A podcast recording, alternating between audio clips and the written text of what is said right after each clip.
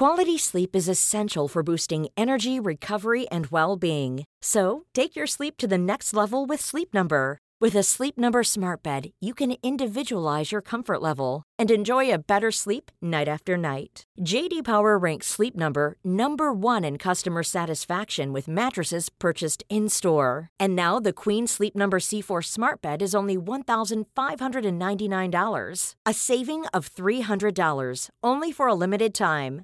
For JD Power 2023 award information, visit jdpower.com/awards. Only at Sleep Number stores or sleepnumber.com.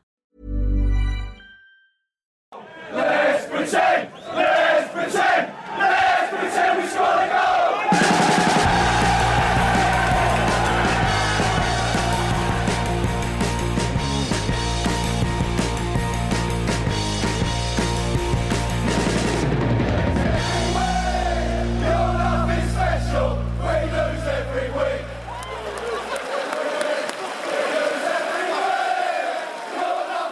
Sportbladet Premier League-podd upplever en måndag morgon som det brukar vara. Det är fullt kaos. Vi startar om här igen efter att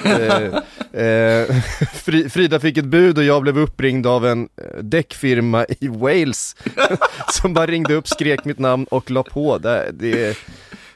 Jag vet inte ens vad vi ska försöka. Jag hörde det här, han hittar inte på. Han hittar inte på, ska sägas. Jag hörde genom liksom länk här att det var någon som skrek hej Patrik liksom. Ja, det är shoutout till Garth Tire Services som nu jag har googlat på telefonnumret. Det är mycket märkligt här. Men det är måndag morgon och vi försöker kroka i gängerna igen här då. Vi ska prata Premier League. Frida, det var en sprakande helg. Du var ute på äventyr och framförallt då North London Derby igår eftermiddag. En tillställning jag tror vi kommer återvända till fler gånger under den här säsongen. Ja, det kan ju möjligtvis ha varit Mikel Artetas tyngsta seger. I alla fall sedan FA-cup-segern, tänker jag. Eller FA-cup-titeln. Det var en otroligt minnesvärd match i alla fall. Både sett ur Tottenham-perspektiv av mindre bra skäl såklart. Men framförallt då ur Arsenal-synvinkel. Att det var en sån, en riktigt stabil och överraskande säker seger ändå. Och stämningen på Emirates var alltså helt ofattbart bra. Det var nog länge sedan det var en sån god stämning där inne. Och det är inte så konstigt för att det har ju gått lite sisådär ett bra tag nu. Men någonting som jag lade märke till, alltså redan innan matchen hade dragit igång och Mikel Arteta skulle göra sin sån här införintervju med Sky. Och så kom han ut då för att de gör ju fortfarande de här intervjuerna precis vid planen på grund av covid-skäl, så att de går alltså inte in i spelartunneln som de brukar. Men när han kliver ut där så får han ett sånt otroligt bemötande av de åskådarna som hade hunnit ta sig in då på Emirates redan. Och redan där man såg att han nästan blev lite tagen, alltså lite rörd av hur de verkligen stod bakom honom. Och att det sedan följdes upp av en seger så här där det kanske ändå var mest alltså tonårsduon i Bukayo Saka och Emile Smith-Rowe, det är ju på något sätt de som får symbolisera den här segern. Så det var en otroligt bra dag för Arsenal. På samma sätt som det var en katastrofal dag för Tottenham. Inklusive då Harry Kane som har ju den här sekvensen. Alltså allt gick ju emot honom i den här matchen. Så mycket kan man ju säga. Men så har han ju den här sekvensen också vid Bukayo Sakas mål där det först är Harry Kane som tappar bollen i offensivt straffområde och så vänder spelet och han löper ju hemåt och det är ju ett fantastiskt grovarbete, men problemet är att hans glidtackning på Bukayo Saka gör ju nästan saken ännu värre och sen så gör han mål och så står Arsenal på 2-0 var det 3-0 till och med Bukayo Sakas mål. Det är så många mål så att man kan inte ens hålla rätt på dem i huvudet. Så att det var ju en bedrövlig en bedrövlig insats av hela Tottenham, hela mittfältet. Jag vet inte ens om det existerade under första halvlek. Det fanns så mycket ytor för Arsenal att jobba på.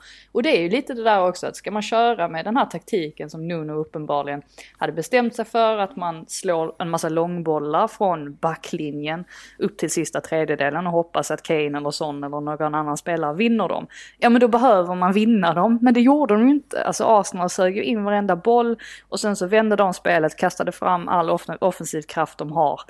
Då går det så här. Så att, ja, ett felbalanserat lag från Nunos sida. Han ville inte bedöma sina spelare inför journalisterna efter matchen, men ansåg ju att han hade fattat fel beslut. Men ja, nu är det han som är satt under press och inte Arteta, bara en sån sak. Mm. Alltså det är ju fascinerande hur det är från det här läget när Tottenham ledde serien och Arsenal låg sist. Vad som har hänt de tre matcherna efter. Att Arsenal vinner 3 raka, Tottenham torskar 3 raka den här matchen nu. Och att Arsenal då spatterar förbi Tottenham i tabellen också. Och gör det på ett sånt dominant sätt som de gör i den här matchen. Man är ju otroligt imponerad över hur de har liksom stött tillbaka. Och liksom farten, 2-0-målet, den liksom farten i det här anfallet. Och hur liksom enkelt och allting bara går som på liksom ett snöre. Det måste vara en, och det är ju utan tvekan den största segern för Arteta sedan han tog över, skulle jag vilja säga nästan faktiskt. För att det här var verkligen någonting som Bäcke tro. Ja, men visst är det så. Det finns så många saker i den här matchen. Om man, som Arsenal-supporter så kunde den på något sätt inte varit bättre. Dels överkörningen i första halvlek, alltså den totala spelmässiga dominansen, att första målet är Bukayo Saka till Smith-Rowe, liksom tonåringarna som är klubbens framtid. Det är det värsta är att de är ju inte riktigt tonåringar längre, det är det men man fortsätter att säga det. Saka har väl precis fyllt 20 typ förra veckan. Ja, jag tror Emile Smith-Rowe är väl 21 vid det här laget. De kommer vara tonåringar när de är 26-27 också. Ja, det är Jesse Lingard all over again. Jag ska säga det. Men det är liksom på något sätt klubbens egna produkter, klubbens framtid som gör det första målet, och det är ett Tottenham på hälarna förstås. Det är ju ett riktigt svagt försvarsspel även om målet är vackert.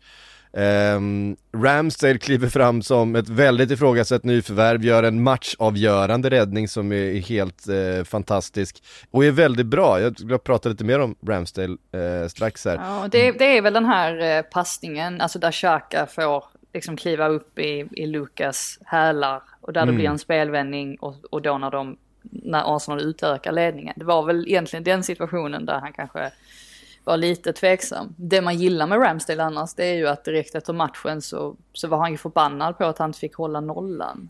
Och det är ju precis den inställningen som Arsenal behöver. Så att där märker man att det har han verkligen bidragit med sen när han kom in. Så att han har ju varit en positiv överraskning får man ändå säga, för att det var ju ändå en liten ifrågasatt värvning på så vis att han kostade ganska mycket pengar. Och, ja, men han kostade mycket pengar. Han hade inte liksom infriat de där förhoppningarna som många hade på honom. Han var ju liksom såklart en av ligans mest lovande målvakter. Spelade och startade ju liksom i U-landslaget och så vidare. Och såg fin ut under en period där i Bournemouth, tyckte jag. Sen så var det som att det liksom inte blev någonting av det när Sheffield United tog in honom för att ersätta får se vem hade de nu innan Henderson.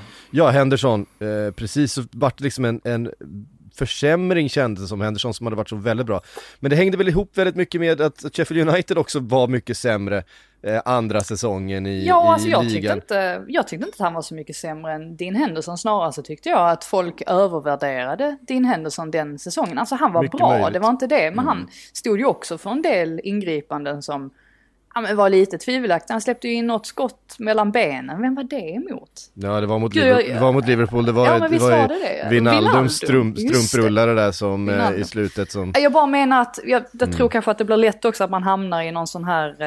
att man får lite tunnelseende och sen så stämplas då Dean Henderson som en succé, medan Aaron Ramsdale då, som släppte in en massa mål eftersom att Sheffield United gick på knäna. Ja, men då är han liksom inte sådär jättebra, men här visar han har ju ändå visat nu, alltså inledningsvis, att han har såklart kvalitet, och annars hade de inte köpt honom. Ja, nej, men det som jag har slagits av Ramsdale de här matcherna han har spelat är att han faktiskt att han faktiskt besitter de här ledaregenskaperna som man har saknat, som man saknat utav Bernt Leno också, som ju inte känns som. Han är där, han skriker, han ställer krav.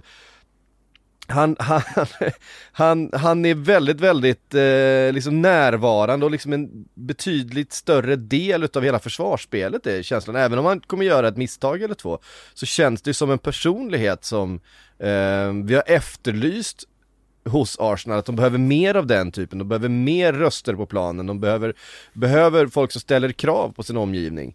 Och det är ju den känslan jag får utav Ramsdale nu. Det är inget som jag har lagt märke till i alla fall. Det är möjligt att han har haft de här kvaliteterna tidigare, men det är inget jag har lagt märke till i alla fall hos honom tidigare. Men är inte också så att hans status har varit lidande av att han har spelat i lag som åkte ur 2 säsonger i rad på något sätt? Att han spelade i Bournemouth, åkte ur. Han spelade i Sheffield United, åkte ur. Och sen då så blir det ganska tacksamt att Arsenal värvar en målvakt från liksom, som åkt ur 2 säsonger i rad för massa pengar. Och man reagerar på det. Det var liksom på så sätt. Och sen nu ändå håller jag helt med i liksom, sättet han reagerar på den här helt sjuka räddningen när han drar den i ribban där. När han, jag förstår inte riktigt hur han får ut den handen för att dra upp den i ribban till att börja med. En helt fantastisk räddning. Alltså. Ja, och det han reagerar på, det är inte att börja high-five med, det är bara att börja skrika på varför låter ni den där spelaren komma till skott där på sina spelare istället. Mm. Och jag håller helt med i er analys. Det är liksom helt rätt inställning på honom och väldigt lovande start. Det finns ju andra saker också som jag tror är viktiga för att Arsenal ska lyckas vända det här. Nu har de ju det delvis genom den här segern, men för att de ska lyckas liksom hålla i det här nu. Och det är ju att de har satt vissa komponenter på plats. Ja, men ta en sån som Tomiyasu. Det är inte som att han syns jättemycket, men det han gör på planen, alltså, man har ju fått en stabil högerback, och det tror jag är skönt med tanke på att det har funnits otroligt stora frågetecken kring just den positionen. Och man har inte riktigt vetat vem Arteta föredrar. Man har bara vetat i stort sett alltså vilka han inte föredrar på den positionen. Och så har det roterats ganska friskt och kommit med en massa lösningar. Nu känns det som att man har sin fyrbackslinje där med Tierney, Gabriel, White, Tomiyasu. Bara en sån sak tror jag inger en sorts trygghet. Ända lite, eller det stora minuset från den här matchen, det var ju att Xhaka klev av skadad, och det ser ju inte jättebra ut. Inför den här matchen var ju första gången på väldigt länge som de faktiskt inte hade en enda spelare på skadelistan. Och så lär det väl inte se ut till nästa omgång nu på grund av Xhaka. Så att det är förstås såklart någonting som inte var bra från den här matchen, men det var väl också det enda. Mm. Måste stanna vid Tomiyasu lite av förklarliga skäl också. Att han vann den östasiatiska kampen mot bara en sån sak så går han ju in i mitt hjärta för det. Nej, men alltså, han är ju liksom i grunden i landslaget och han spelar ju mittback. Och det syns ju också liksom att han kan spela där, och det funkar ju med att du har Tierney som är så otroligt offensiv, och du får den här jag vet, liksom så här, Janne Andersson, IFK Norrköping 2015-skiftet, när du får liksom en vänsterback som går upp väldigt mycket offensivt och en högerback som sjunker ner och blir en del av en trebackslinje istället i liksom defensivt läge. I Tomiyasus fall, vad är det? Jag tror han har förlorat 2 luftdueller på sina första 3 matcher totalt, vunnit mest dueller, vunnit mest nickdueller i hela Arsenal under den här inledningen, och det gör han från att komma från Bologna på deadline day, bara gå in rakt in i startelvan och bara lugnt leverera. Och jag trodde inte han skulle hantera det med det lugnet och den skickligheten som han har gjort, det ska jag ärligt talat säga.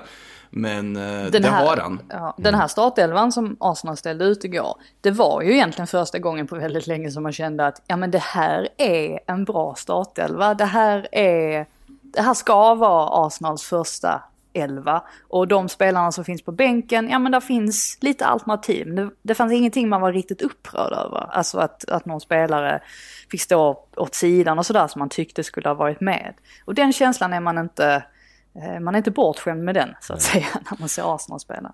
Också väldigt tacksamt att just att för alltså en mittback som Ben White, som kanske inte har storleken till sin fördel men har liksom andra kvaliteter som mittback, att ha en lite mer reslig och duellvinnande ytterback intill sig. Det funkade ganska bra, deras samarbete, även om det var väl något tillfälle där det blev en spörschans när Gabriel och Ben White gick på samma boll. Det kändes lite så här juniormisstag nästan. Båda två går på det är väl Harry Kane som droppar ner och förlorar den duellen, och så plötsligt så håller det på och blir ett friläge framåt istället, men bollen studsade Arsenals väg den gången. Jag ska säga någonting om Tottenham här, och inte bara det att Nuno fick organisationen fel till den här matchen, det blev väldigt uppenbart. Arsenal kunde ju bara springa genom det där mittfältet. Pressad Nuno Espírito Santo, men också en Harry Kane som absolut inte levererar. Han, man vill inte säga det, men det ser nästan ut som att han inte är fullt motiverad.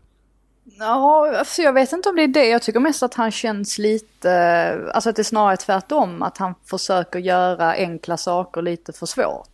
Att han drar sig ur alldeles för ofta ur straffområdet. Och det har vi ju sett förr. Alltså det var väl under Mourinho han fick den här lite mer playmaker-rollen. Men det är som att han försöker göra för mycket, eller han vill för mycket. Och det blir ju väldigt tydligt vid den situationen där han jobbar hemåt och ska liksom glidtackla framför Bukayo Saka, och så misslyckas det totalt. Han har ju ett par lägen här där man faktiskt är lite överraskad att han inte sätter den. Eller det är väl särskilt en möjlighet som jag tänker på där han kom ganska fri då, om man trodde att han skulle få in den bollen i nätet.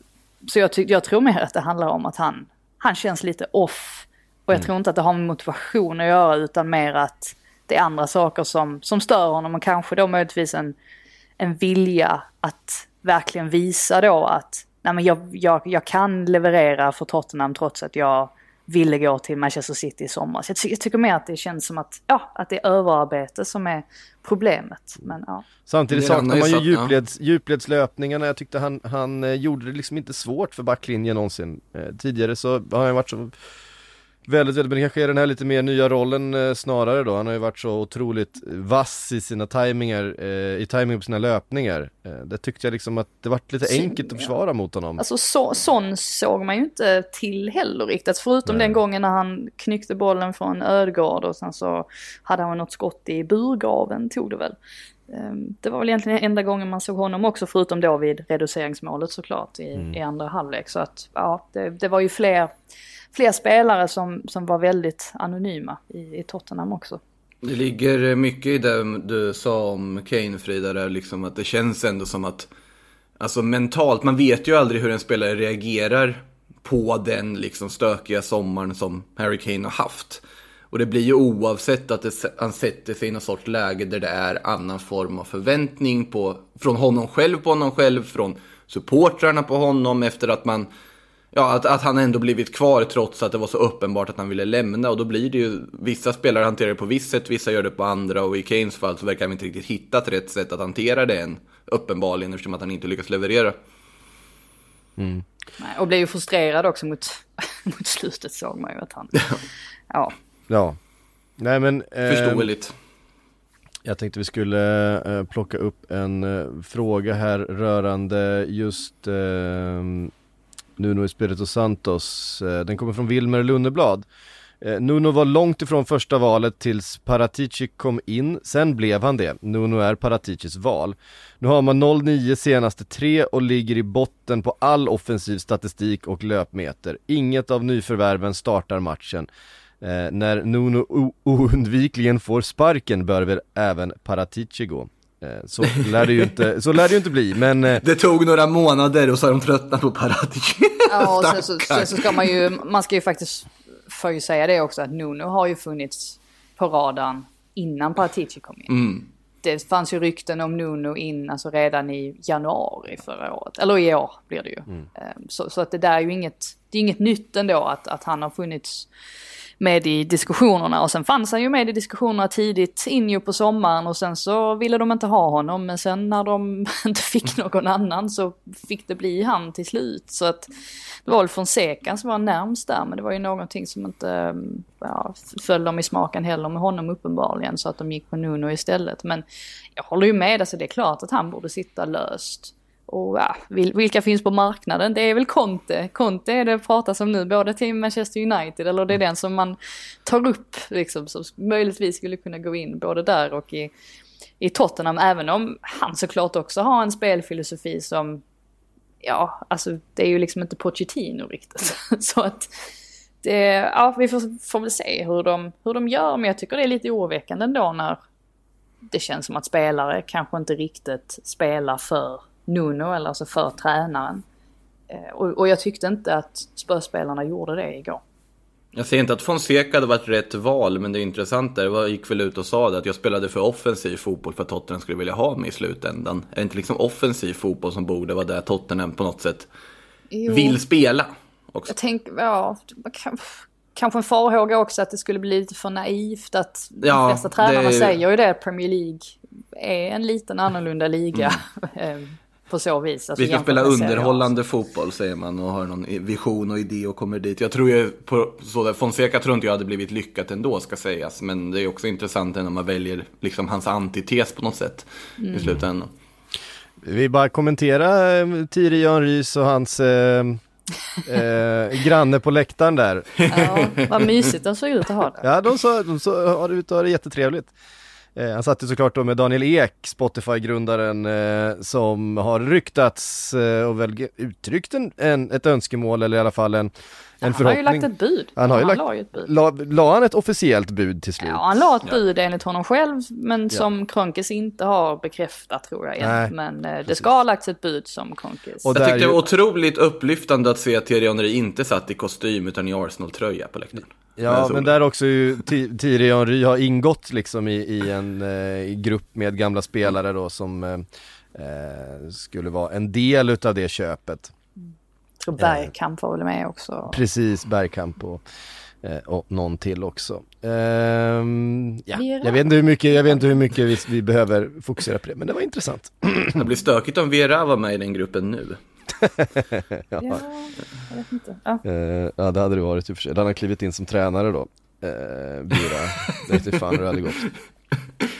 Men de spelar ju ikväll. Det är den enda matchen vi inte hinner med att prata om. Vi måste väl säga att Brighton kan vara serieledare när ni lyssnar på detta. Exakt, jag tror nästan. Jag skulle säga att det är troligt att Brighton kommer vara. Jag håller dem ändå som favorit i den här matchen. Och att de kommer kliva ur den sjätte omgången som serieledande faktiskt. Det hade varit lite häftigt. Vi går vidare från North London Derby till toppmötet mellan Manchester City och Chelsea. Chelsea som på hemmaplan har framförallt sett, även bortaplan ska sägas, sett otroligt starka ut, försvarsmässigt orubbliga, med kvalitet upp på toppen med Lukaku, men inte deras bästa match den här gången, och 1-0 till Manchester City kan få stor betydelse i slutändan på den här säsongen. Jag har inte spelat sådär jättebra egentligen de senaste matcherna, men startar från mötet med Aston Villa där de ju ändå vinner med 3-0, men det var ju inte riktigt en 3-0-seger sett till alltså deras insats då. Och jag tyckte det var intressant det Tuchel sa i sin post-match-intervju, att han tyckte det kändes som att Chelsea helt saknade självförtroende och att de spelade som om att de skyddade någonting. Och det var lite intressant, för att varför skulle de inte ha självförtroende när de har gått så starkt inledningsvis? Och visst möter Manchester City, men Manchester City har ju också visat att de har svagheter. Så att just själva inställningen från första början från Chelseas sida var ju förvånande ändå. Samtidigt som City då står för ett helt fenomenalt pressspel och gör det, eller alltså fullföljer det pressspelet från minut 1 till minut 90. Och det gör ju också att Chelsea får ju inte en lugn stund på hela matchen, alltså på bollen, och lyckas ju sällan komma ur de situationerna när det kommer folk från alla håll och kanter. Så att jag skulle vilja säga att det här var en väldigt, väldigt väl genomförd match för Manchester City när de är på sin absoluta toppnivå, när de verkligen följer instruktionerna till punkt och pricka. Samtidigt då som Chelsea underpresterar och inte verkade ha huvudena med sig den här gången. Nej, första gången under Tuchel som de inte får till ett enda skott på mål, alltså bara en sån sak. Ja, det är fascinerande faktiskt hur de blev så nedstängda verkligen utav Manchester City. Vi noterar också att ett litet inslag av Pep Roulette inför det här. Han har ju varit ganska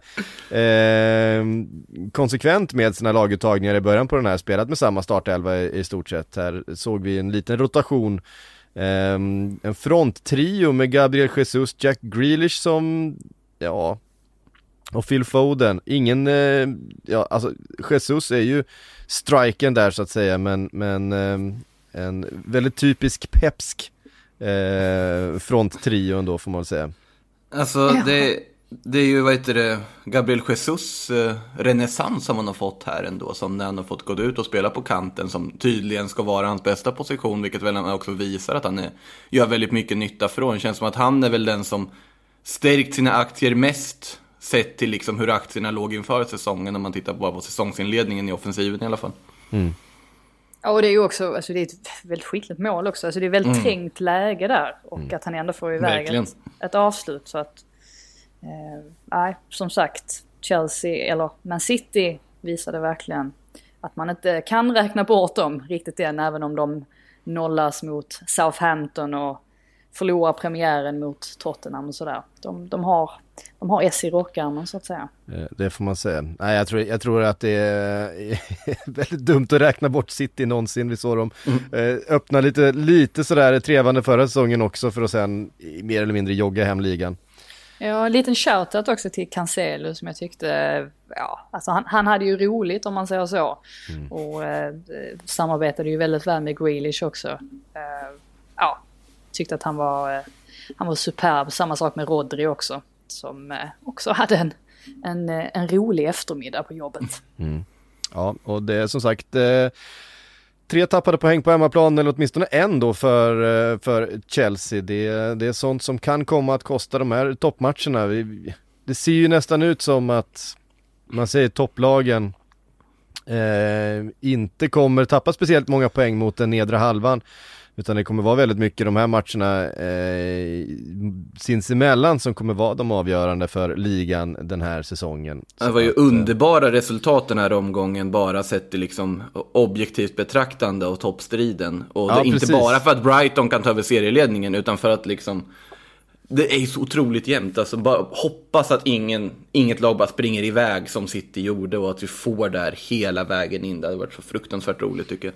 Ja, precis. För det är den känslan man har haft. Men så är det ju en omgång där vi ändå får känna på att det finns mer liv i den här ligan än bara en frontfyra som ska jogga hem alla poäng. Vi tar oss till Manchester Old Trafford, Frida, där du var på plats och fick se United förlora på hemmaplan mot Aston Villa efter det var mycket dramatik, inte minst på slutet. Målet kommer sent och det blir straff för United och så vidare. Du får summera känslorna från Old Trafford.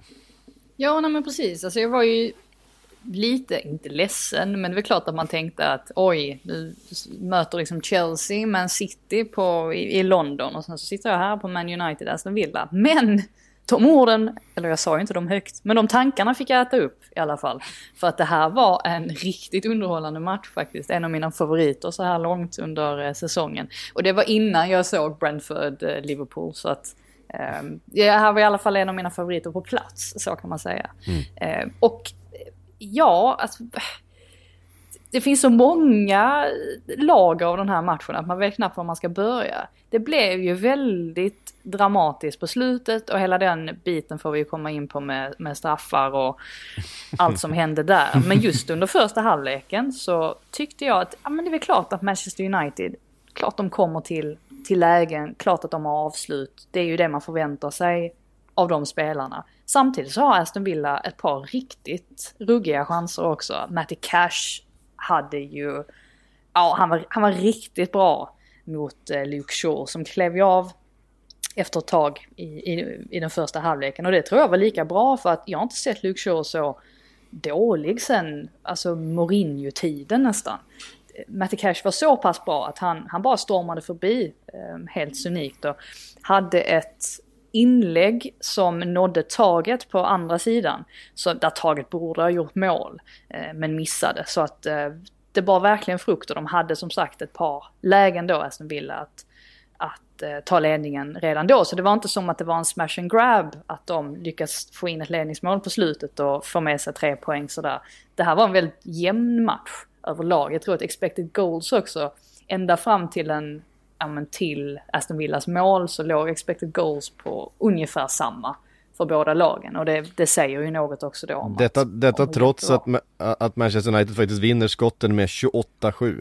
Ja men exakt. De hade väldigt många skott på mål och särskilt då i första halvlek också. Och jag tyckte Bruno Fernandes var väldigt bra också. Att han hittade ändå fram med några bollar och de kom ändå runt och sådär. Så det var inte som att Aston Villa... Det var inte som att det var helt stopp där. Men sen samtidigt så la Villa-spelarna ner ett sånt otroligt stort grovjobb. Det fanns en sekvens som fastnade på min näthinna där McGinn, han tappar bollen ganska högt upp och så vänder spelet då. Och jag tror det är Greenwood som får den till slut. Han fick den ett par gånger i djupled men hade väl ingen lyckad match i övrigt. Och han kommer löpande med bollen. Och helt plötsligt bara kommer McGinn bakom honom. Springer som tusan. Alltså jag har inte sett en spelare springa så snabbt knappt. Och då finns det ändå ett par hyfsat snabba spelare på... Eller det fanns ett par hyfsat snabba spelare på planen den dagen. Men McGinn, han hinner upp. Han stör Greenwood tillräckligt för att Greenwood ska... Jag vet inte riktigt vad som hände. Han fick väl iväg något skott men det gick väl utanför och sådär. Så att de la verkligen ner ett väldigt, väldigt hårt jobb. Och sen så... Jag twittrade ju där om att jag skulle, och skrev ju i min krönika efter matchen också, att jag har fått en ny favorit. Och det är Aston Villas nya assisterande tränare på fasta situationer, Austin McPhee, som är väldigt lätt att lägga märke till. Och jag har ju sett och skymtat honom ju såklart när man har sett Aston Villa de senaste matcherna på bänken där. Han har ganska långt hår och... Ja, men syns väldigt mycket för att nu la man ju verkligen märke till hur ofta han klev fram och ställde sig bredvid Dean Smith i det tekniska området. Och det var ju vid varje fast situation, inklusive inkast. Och det märks ju att det är någonting de har jobbat på enormt mycket. I den här matchen exempelvis så valde de att överbelasta kanterna som tryckte upp Tyron Mings otroligt högt. Han var egentligen nästan mer en vänster-wingback än en mittback, alltså när de hade bollen. Vilket då gjorde att det blev jobbigt för United att försvara för det var helt plötsligt så många spelare. Och Courtney Hare sa ju också, som ju är den som nickar in det här målet i den andra halvleken som gör att Aston Villa vinner matchen. Han sa ju också att det var egentligen Tyron Mings som skulle ha kommit på den löpningen, på den hörnan. Men att Mings sa åt Hare, nej men tar du den. Det känns som att du borde göra det. Och det målet räckte ju för att vinna. Och trots då att de fick en straff emot sig. Så att nu ska jag ta en paus så kan vi komma in på, om någon annan har någonting att säga, så kan vi komma in på hela Fernandes-haveriet också. Alltså förutom det otroligt roliga att det var just target som inte var en target, så måste man ju säga att alltså, Emi Martinez, alltså sättet, jag satt det här innan då och liksom bara blicka tillbaka till den här Copa America-straffläggningen när Emi Martinez sitter och tokpsykar colombianer i den straffläggningen och säger allt möjligt till dem, till Jeremina och vem det nu var han skulle slå straffar. Han står och pratar med dem konstant under hela, du kommer missa, jag vet var du ska slå och så vidare och så vidare. Sättet han hanterar den här Ronaldo Fernandes, alltså diskussionen som ändå på något sätt dyker upp inför då den här sena United-straffen. När då tydligen Bruno Fernandes ska ha fått liksom förtroendet från Solskjaer inför att du är fortfarande första straffskytt. Ja, han bestämmer ju, Solskjaer bestämmer ju inför varje enskild match. Ja, varje enskild match. Ja. Och i det här fallet var det ju då Bruno. Och det är ju säger ju jätteintressant. Men då att Emi Martinez springer fram till Cristiano Ronaldo och säger du borde ta den. Lägger in det lilla liksom fröet på något sätt. Sen går in Bruno Fernandes som vanligtvis aldrig missar straffar. Naturligtvis, perfekt för dramaturgin, dundrar den 25 meter över. Och det är ju inte ens att han säger du borde ta den, utan det är ju mer så här, nej, det är klart att du ska ta den. Alltså att det blir på det sättet. Så det är väl klart att, eller klart är det ju inte, men det märks väldigt tydligt att Fernandes blir ytterst påverkad av detta. Det ska ju sägas att han hade ju satt liksom, var ett facit på 22 av 23 straffar, så det är ju inte jättekonstigt egentligen att han lägger den här straffen. Och hade han inte missat så hade väl ingen någonsin ifrågasatt att det inte var Cristiano Ronaldo som klev fram. Men uppenbarligen så psykade ju Martinez honom. Och det ser man ju också efteråt när Mings går fram till till Martinez och håller om honom, och så pekar ju Mings på sitt huvud så här med pekfingret, som att herregud, du lyckades verkligen psyka honom totalt. Så att, det var ju inte kul för Fernandes såklart. Men där får jag ändå säga att publiken på Old Trafford är oftast väldigt, väldigt bra. Och när han klev av så sjöng de ju hans namn. Det är ju klart att sånt där händer. Det är det som var alltså, extra speciellt i just det här fallet är ju att straffen är så otroligt bedrövlig. Och att den är så otroligt högt över. Så det var ju inte enbart det att det var en dålig straff. Det var ju en straff som aldrig någonsin hade kunnat gå i mål. Ja, men, alltså, men det är intressant, så även om Fernandes såklart fortfarande har jättehöga aktier hos fansen och sånt där, inte det faktum att Ronaldo är inte van vid att inte få slå straffar, och Bruno Fernandes vet vi ju alla uppskattar också att ta straffar. Det är en ganska intressant eventuell konflikt som Ole Gunnar Solskjaer ändå fått på sitt bord liksom, som han måste på något sätt hantera, och den är helt omöjlig att göra rätt med. Men jag tror inte att det är någon, nu är det inget problem längre. Nu blir det Cristiano Ronaldo nästa gång antagligen. Alltså det är väl så det kan vi nog räkna med, va? Ja.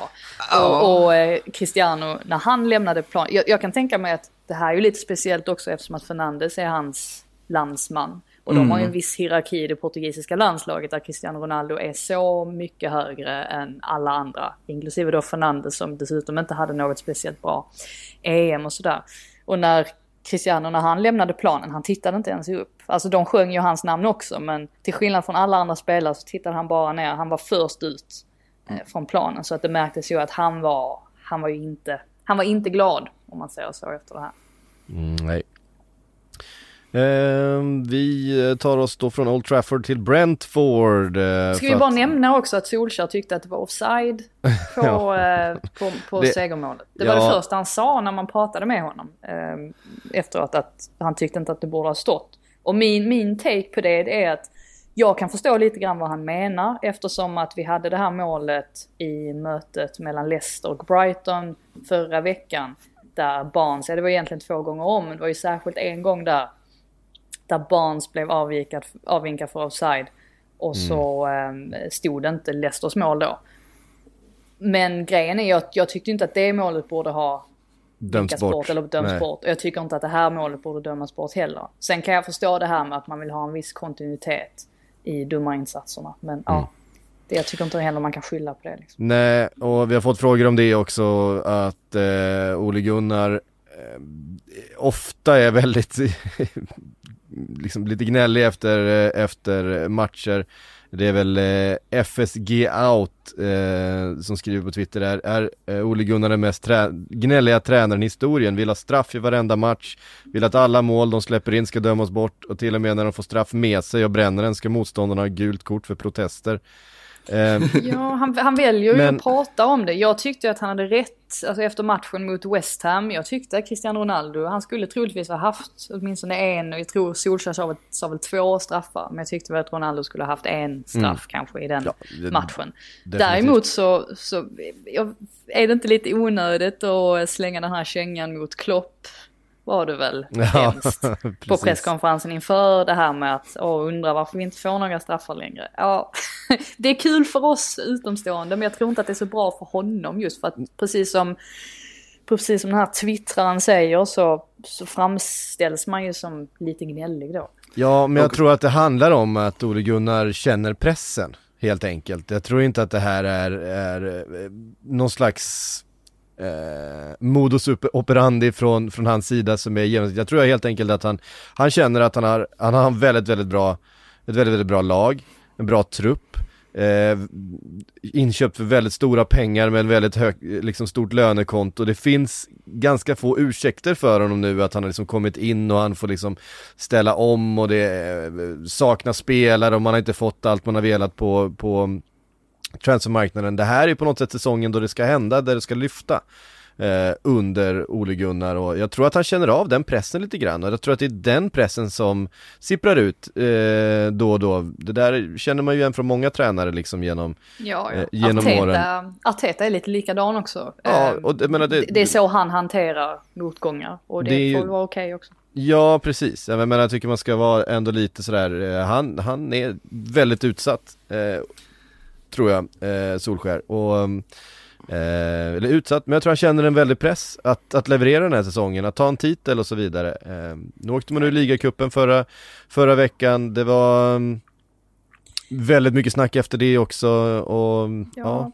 Problemet är väl också, för om man ska gå in lite på Man United och varför de förlorar den här matchen, så är det ju att de har en tendens att väldigt ofta falla in i motståndarnas matchplan snarare än att följa sin egen. Det är nästan som att vissa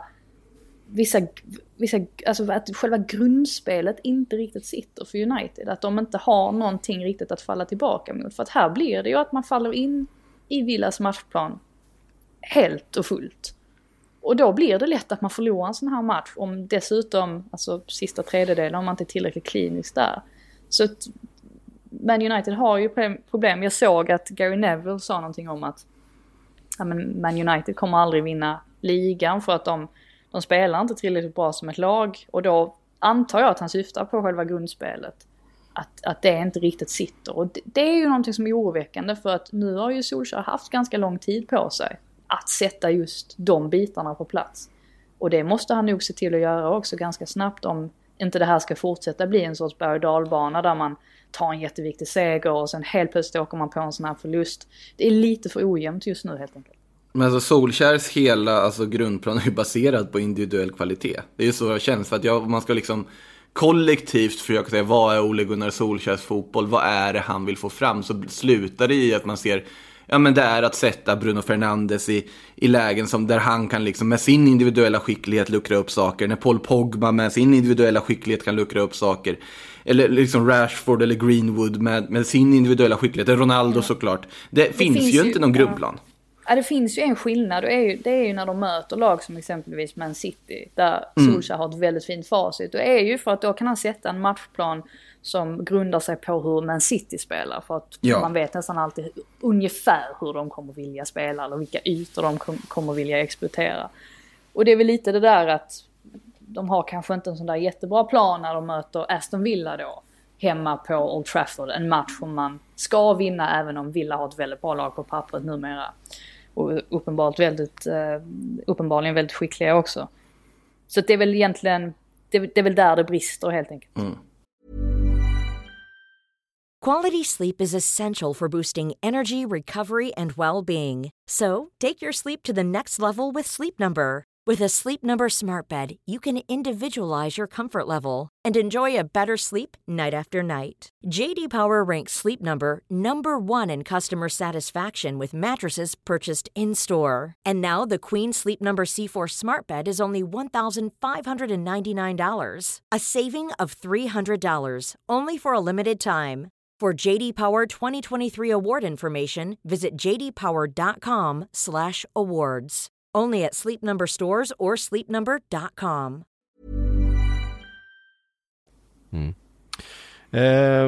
Vidare till Brentford då. Och en för den neutrala publiken enormt underhållande match, tror jag. För den lite mer den investerade publiken lite mer magsår. Liverpool gör ju som vanligt 3 mål i den här matchen också. De gör ju 3 mål i varenda match nu för tiden i stort sett. Men det gjorde ju också Brentford, som var väldigt, väldigt bra här. Kan vi bara nämna det ganska roliga facit att Brentford inte hade förlorat hemma mot Liverpool sedan 1938. Av förklarliga skäl.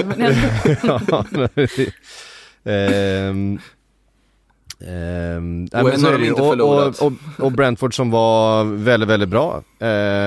Även om Liverpool kunde och hade möjligheter att stänga den här matchen, så hade ju Brentford också möjligheter att avgöra den tidigare, och till slut ett 3-3-resultat var väl rättvist ändå i slutändan kanske.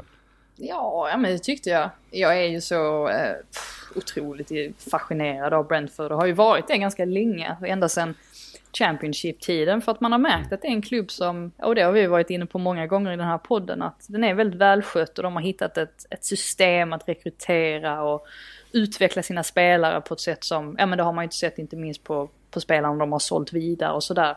Och att de nu lyckades behålla Ivan Toney när de klev upp till Premier League, det har ju visat sig vara så otroligt viktigt, för vilket anfallspar de har där i honom och Mbeumo. Alltså, det är så svårt att försvara sig mot. Men till och med Virgil van Dijk, när han har det tufft, då vet man att det här är två, det är bra på riktigt. Det är alla strikers, det är bra på riktigt. Och det är bara att lyfta på hatten och också konstatera att Thomas Franks matchplan fungerade väldigt bra också, där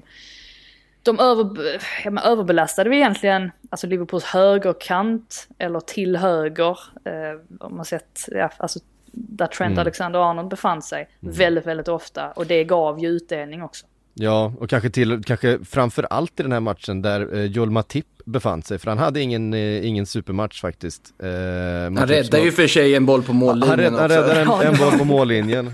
Det var ju en åt varje håll där. Agers var värre. Ja, den var otrolig. Det var helt sjukt. Man blev gladare av den än målen nästan. Alltså, otroligt fin brytning där på mållinjen. Ja, det var fullt ö. Alltså det är ju lite så när den här typen av lag möts ju. Det är ju ingen som backar hem och stänger ytor direkt, och det blev väldigt underhållande, och det känns som Brentford kommer ta fler poäng, och den där premiärsegen mot Arsenal känns ju mindre och mindre katastrofal för Arsenal, om man ska vara riktigt ärlig. Ja, men för det var faktiskt den tanken som slog mig också, men det är ju, de spelar ju väldigt direkt på något sätt, och sen så har de ju en väldigt bra backlinje nu också, ja, men inte minst då med Pontus Jansson, som ju är väl inblandad i två målen här i alla fall. Alltså man unnar honom ett mål här, alltså det är ju, alltså den missar där, upp ett mål, eller missar bollen och sen liksom drar den i undersidan av ribban och nej. Ja. Ja, men de har många komponenter på plats, och man kan ju absolut inte säga att Brentford kommer ha någonting att göra med nedflyttningsstriden. Det skulle bli oerhört överraskande. Har man sådana strikers längst fram, alltså då tror jag inte man behöver oroa sig för sådana saker. Får väl nämna också att Mohamed Salah gjorde sitt 100:e Liverpool-mål i Premier League. Just det. På 160 matcher eller något sånt där. 157 kanske, någonting sånt. Ja, precis. Ja, det är ett otroligt facit han har. Curtis Jones, som vi inte har sett så jättemycket av den här säsongen, fick komma in då när det är en hel del skador på Liverpools mittfält. Ett fantastiskt fantasy-drag av psyk bland annat, får vi säga också. Ja, det är inte ofta man får säga ändå. Han kom in, men det kändes givet, han kostade inte så mycket pengar, och det kändes givet att han skulle starta den här matchen med tanke på skadorna som finns på mittfältet där. Harvey Elliott gick ju sönder tidigare, Thiago och Keita också skadade, och då är man nere på inte sådär jättemånga spelare kvar, och Curtis Jones har ju visat att han kan hantera den rollen och gör ju ett mål. Det var väl skönt för... Det var väl skönt för Firmino också att få komma in, eller för samtliga inblandade, att han fick komma in även om han inte gjorde något sånt jättestort avtryck här. Precis, tillbaks från skada, och det hoppas väl många att han kommer in och spelar lite mer. Man kan väl ifrågasätta liksom också lite, alltså Klopp gör ju bara ett byte här. Att det känns inte som man har jättemycket tilltro till spelare som Minamino och Origi och så vidare i den här typen, att komma in och förändra matchbilden. Känns ju logiskt annars liksom, när du får den här kvitteringen mot dig, byta in mer offensiv kraft och liksom flytta upp för att jaga 3 poäng. Men nej, det har han väl visat att han har väl inte jätteförtroende för varken Minamino eller Origi i de här matcherna, utan han låter de startspelarna var kvar väldigt länge. Vi ska väl säga att Curtis Jones mål inte bara var ett mål. Nej. Ja, det var ju... Han har ju ett väldigt fint tillslag. Han är ett hot från distans. Vi minns ju målet mot Everton här för det är 2 säsonger sedan, va? När han slog igenom i ligacupen och han curlade in den i bortre krysset med högern, och så såg vi honom dra från distans förra veckan också med vänstern, så att... Han kan. Det här var ju inte curlat i alla fall. Det var ju, alltså den bollbanan, man mår ju väldigt bra av att se den. Man ser så rakt upp i första krysset. Ja, han har ju otroligt fint tillslag alltså. Så det ska bli spännande att följa honom framöver, för han kommer få en del speltid nu. Så länge vi har de skadorna på mittfältet, och Thiago blir väl borta i alla fall till landslagsuppehållet är det sagt, och Keita är det ju som det är med. Han är ju alltid... Han spelar 3 matcher och sen är han borta 3, och sen så ska det ta ytterligare någon match innan han är i formen, så spelar han 3 matcher och går sönder igen. Det är ju så hela hans tid i Liverpool har varit. Så att Curtis Jones lär vi få se mer av den här säsongen. Leicester Burnley. Leicester har inte kommit igång den här säsongen. Det känns som att det fattas en del. Det här var ju Jamie Vardy som först sätter en eget mål och sen sätter två i Burnleys kasse. Jamie Vardy är inblandad i det mesta som hände i den här matchen. Men bara kryss för Leicester hemma mot bottenlaget Burnley. Det är inte tillräckligt bra om man ska utmana de där topp 4 positionerna den här säsongen också. Det känns väl mindre och mindre sannolikt att de kommer göra det, Frida. Ja, nej, det ser ju inte så jättebra ut. Jag tror att en del kan väl skyllas på skador också. Just att de har Fofana och Evans borta. Westergaard och Sojunsu har inte sett så där jättestabila ut. Hade det jobbigt i den här matchen också. Det var lite, eller en av frågorna på presskonferensen efteråt löd någonting i stil med att kan det vara så att Westergaard inte är bekväm med att spela i en hög backlinje. Men samtidigt så, och det påpekade Rodgers också, att han har ju spelat i en hög backlinje tidigare. Alltså både i Southampton som spelar med en väldigt hög backlinje. Danmark också för den delen. Så att det borde inte vara någonting som påverkar honom negativt. Men uppenbarligen så är det någonting som inte riktigt stämmer där. Så att då spelar det inte någon roll att man har Vardy där fram som fortsätter göra en massa mål. Om man då släpper in en massa också. Så att ett viktigt resultat för Burnley som fortfarande inte har någon seger i Premier League, men ja, en poäng är ju bättre än ingenting. Och jag tror även att det var bra för deras, för deras tro på att de ska kunna hänga kvar, att de kände att de fick med sig någonting här. Och det var ju en bra debut också för Maxwell Cornet, förutom att han då klev av skadad. Men han fick ju göra mål här också, så att positivt för Burnley och inte riktigt lika positivt för Leicester, även om de ju får med sig en poäng här i alla fall.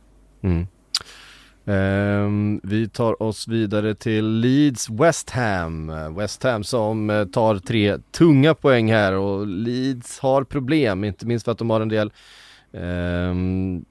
på skadelistan redan, men poängen trillar inte deras väg just nu.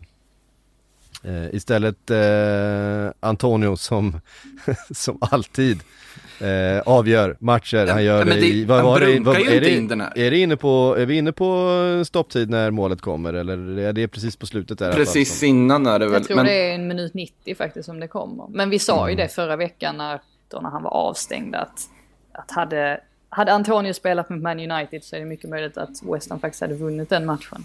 Och nu har han ju faktiskt gjort 5 mål på 5 matcher, och det är ju ett otroligt facit. Blev utsett till månadens spelare också i augusti, så att han är verkligen på riktigt, och han har ju aldrig sett bättre ut egentligen. Men sättet han drar det här avslutet i slutet också, det känns, man kopplar Antonio till att men han är stor, bufflig, liksom kraftfull, springer snabbt och inte så mycket mer. Men alltså den kylan, tekniken, lugnet i när han bara liksom petar förbi bollen från backen och sen det här behärskad bredsida liksom ena hörnet i det här läget. Han har nog mer, det är en ganska svag spaning det här, men uppenbarligen mer än vad liksom ryktet säger i alla fall. Jo, men det har jag sett också under, alltså hela säsongsöppningen. Alltså jag minns ju bara matchen med Crystal Palace när han har det här samarbetet med Fornals. Alltså han besitter ju en helt otrolig spelförmåga. Så att ser man inte det, då vet jag inte vad man får, man putsa glasögonen och med något extra bra puls. Väldigt starkt, Jag fick en fråga från Uffe Berg här på Twitter. Han skriver 33 poäng på senaste 35 Premier League-matcherna för Antonio. Alltid skämt om teknik, omskolad och så vidare, men hur bra är han egentligen? Men är det verkligen skämt? Nej, det var rätt länge sedan. Det var rätt länge sedan som den diskussionen var. Nu har vi... Enda gången jag skämtar om Antonio, det är när man tänker tillbaka på den här snögubb-incidenten för en herrans massa år sedan. Ja, men han är ju rolig. Alltså, han är ju otroligt älskvärd spelare på alla sätt. Och det är klart att när han slog igenom som någon slags skohornad spelare in i någon strikerroll bara för att han var stor och stark och började ösa in mål, så var det ju många, inklusive vi på det, som höjde lite på ögonbrynen. Men nu efter de här säsongerna så är det klart att Michail Antonio är ju en av ligans absolut främsta strikers. Det är ju inget snack om. Det är ju en... Det är en spelare som kanske om man hade varit något yngre, det hade varit liksom miljardpriser runt. Så pass bra är han faktiskt. Han gör ju West Ham dubbelt så bra när han är på planen jämfört med när han inte är det. Om man ska nämna någonting om Leeds bara innan vi går vidare, så är det kanske att det är ganska oroväckande att Melier egentligen har varit en av deras bättre spelare de senaste matcherna och har släppt in nästan flest mål i Premier League. Det är bara Tim Krul i Norwich som har släppt in fler. Det säger ju ganska mycket om att de släpper ju till alldeles så mycket Leeds just nu. Har ju inte heller någon seger väl än så länge. Nej, och ingen Bamford bland annat, skadad ju. Har ju för sig inte varit jättebra under säsongsinledningen, men nej, men har ju varit väldigt viktig för honom liksom. Jo, absolut, om de ska studsa tillbaka så här, så kommer de ju behöva den där kärnan från förra säsongen som var så bra. Men jag tycker det ser lite oroväckande ut för Leeds faktiskt, och man har ju på något sätt väntat att den här Bielsa-effekten ska avta och att det snarare ska bli Bielsa-tröttheten som ju har infunnit sig i samtliga lag han har tränat, ska liksom komma för det senaste Leeds. Så det är frågan fall med de här skadorna som är nu och det är lite pressade läget de befinner. De kan liksom inte rida på en framgångsvåg på samma sätt som de gjorde förra säsongen, och jag är lite bekymrad för Leeds skull faktiskt. Det är ju Rafinha som på något sätt håller upp nivån, känns det som fortfarande. Men det går ju inte bara att, alltså, ett Bielsa-lag funkar ju inte med en spelare som levererar. Det måste vara ganska många som levererar för att ett Bielsa-lag ska fungera. Nej, verkligen. Och det är klart att... Och det är ju riktigt, alltså, om man tänker på Junior Firpo exempelvis, alltså vid West Hams mål där. Alltså ena målet, jag tror det, alltså Donna Bowen. Där han får självmål på. Bowen. Donald Bowen. Gud, blev det väldigt amerikanskt. Donald Bowen får till ett skott som sen touchar honom. Då är ju Junior Firpo helt ur position. Och det visar ju också att Bielsa har ju uppenbarligen inte satt de bitarna på plats heller riktigt, så att han spelar och gör vad han säger, eller att de drar åt samma håll. Och det krävs ju lite grann för att de ska kunna leverera ju, alltså med det spelsättet de har. Nu ska det sägas att Junior Firpo inte bara att liksom såg honom bara för att han står felplacerad vid det här målet, men han var ju tomkant till och med på fembackslinjen när han spelade i Betis en gång i tiden. Den värvningen av Barcelona kommer jag aldrig förstå. Jag förstår inte hur de fick pengar för honom. Jag kunde ändå se att det kanske kan gå under Bielsa i Leeds, men hittills har det väl inte varit någon jättelyckad rekrytering heller. Nej. Och nu dessutom verkar det som att Rapinha är tveksam inför nästa omgång här också. Är också småskadad. Så att det är lite kämpigt för Leeds just nu. Everton däremot, 2-0 mot Norwich, Doucouré. Otrolig så, den här matchen. Ja, det är ju en spelare vi har pratat mycket om under de här senaste åren, och kanske ska han få det där sista riktiga liksom lyftet, men för han har varit riktigt bra under flera matcher den här säsongen tycker jag. Det jag gillar allra mest med honom, det är att, alltså, dels att han är så kraftfull, men också att han driver bollen så otroligt långa sträckor, alltså kors och tvärs över hela planen. Det måste vara väldigt jobbigt att försvara sig mot en mittfältare som kan ta kommandot på det sättet, och det gör han verkligen i den här matchen, precis som du säger, och han har gjort det i flera andra matcher också, och kommer helt plötsligt i sådana här kanonlöpningar, alltså djupledslöpningar, att han både är liksom högt upp och lite lägre. Otroligt otroligt bra i den här matchen, planens lirare. Fortsatt tungt för Norwich där dock med Farke var han skyllde också lite grann på några domslut och tyckte bland annat att Lucas Digne skulle ha blivit utvisad och sådär. De har ju haft lite oflyt får man säga, Norwich, men det börjar se riktigt tungt ut för det. Alltså, man har väl svårt att se Farke sitta resten av säsongen som man gjorde senast de åkte ur, om det fortsätter så här. Ja, alltså jag tror nog att han blir kvar, för att det är snarare tvärtom, att när han skrev på ett nytt kontrakt nu senast i somras tror jag det var, då sågs ju det som Norwich viktigaste värvning. Alltså Norwich är inte riktigt intresserade av att lägga en massa pengar och se till att hänga kvar i Premier League, utan de vill ju ha en en hållbar fotbollsklubb, och för dem gör det ingenting om de åker ner lite då och då. Alltså, men varje säsong de går upp liksom. Skillnaden gentemot säsongen, alltså förra säsongen när de åkte ur, det är ju att de har nog ett bättre lag på pappret den här gången. Så att jag skulle inte förvåna, det skulle inte förvåna mig om det helt plötsligt vänder för Norwich. Det är några saker de behöver slipa till och sådär. De behöver lite mer flyt på sin sida. Men det känns ändå som att de kan ha det i sig. Kanske. Ja, det ser tungt ut just nu i alla fall. Vi får bara nämna då också Watford Newcastle 1-1. Newcastle skulle ju ha de skulle ju ha vunnit den matchen. Det var ju helt otroligt att de inte vann den matchen. Så många lägen där som de slarvar bort. Longstaff, målskytt igen för första gången sen succésäsongen där för, vad blev det, 2 år sedan.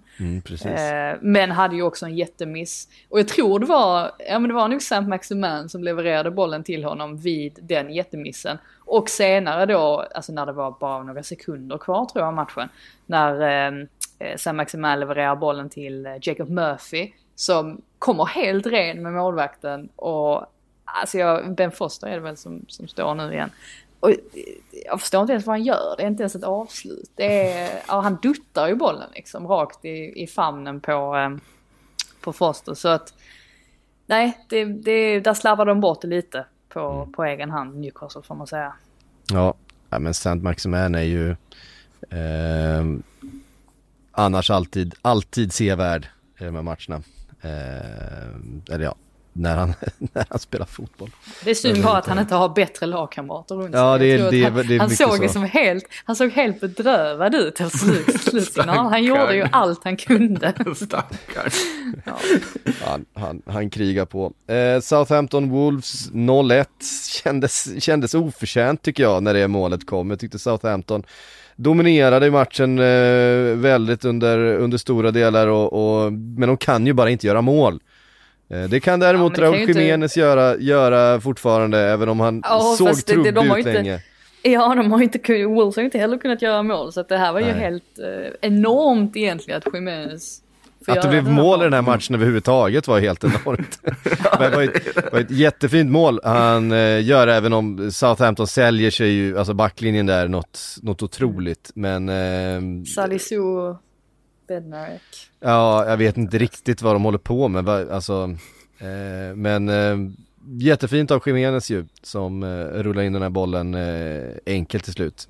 Och 1-0 till Wolves, det behövde de. Kan man lugnt säga.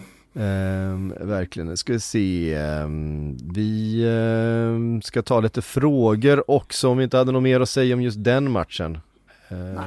Det går väl att konstatera den var inte så jättekul. Det var den inte. Nej. Men det går ju att konstatera att 5 lag fortfarande inte har en seger. Vi har ju nämnt många av dem här nu i sluttampen här, men det är ganska anmärkningsvärt många som fortfarande inte har vunnit en match när vi är inne 6 omgångar in i säsongen. Det är andra gången det händer någonsin i historien. Då var det anmärkningsvärt. Men första gången det hände var faktiskt 1964-1965.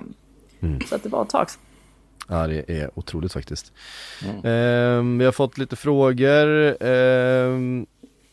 Johannes Åström undrar: vart har Takehiro Tomiyasu varit under hela mitt liv? Det är ta mig fan ett monster som äter upp allt i hans väg där på högerkanten. Fan vad jag älskar honom.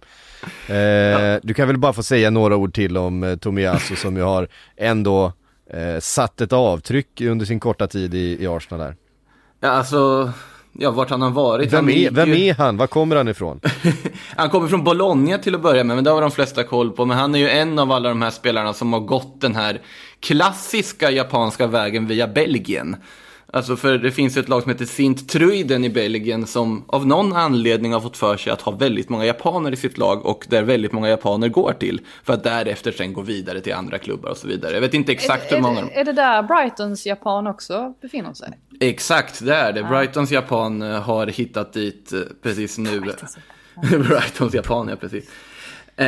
Men, eller var det dit han gick? Nu blandar jag ihop det, för när jag tittar på deras trupp här så är han ju inte där. Jag vet ju att han gick till Belgien. Ja, men om liksom Belgien har varit ett plats där svenska utlandsproffs förtvinar och försvinner bort i glömska, så har det snarare varit motsatta för liksom japaner. Jag tror de har 6 stycken i truppen just nu. japaner i då Sintruiden. Och ja, Tomias är en av de som har gått den vägen, gick vidare till Bologna, och så har han ju varit liksom bara allmänt säker. Han går ju som mittback i landslaget, det är det som är det intressanta. Och många i Japan undrar, men varför spelar alla honom som högerback borta i Europa? Men det är ju för att han funkar ganska bra som högerback, uppenbarligen också. Så att det är ju en liksom bara renodlat duktig försvarsspelare som är lovande. Sen trodde jag som sagt, jag var inne på det, det är en bra spelare, men kommer han kunna lyfta Arsenal?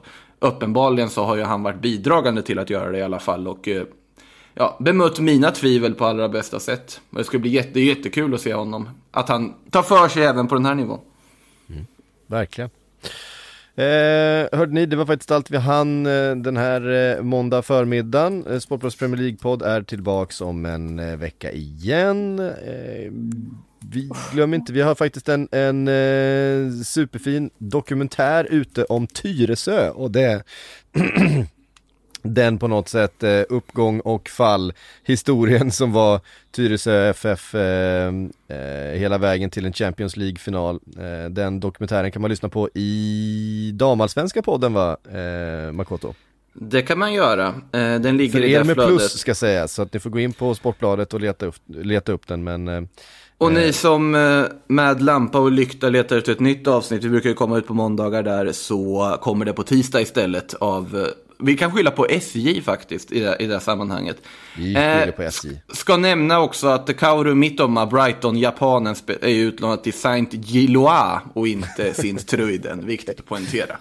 Ja, det är skönt att det blir slut. Hade du något mer att tillägga, Frida? Nej, jag måste packa. Ska till Paris imorgon.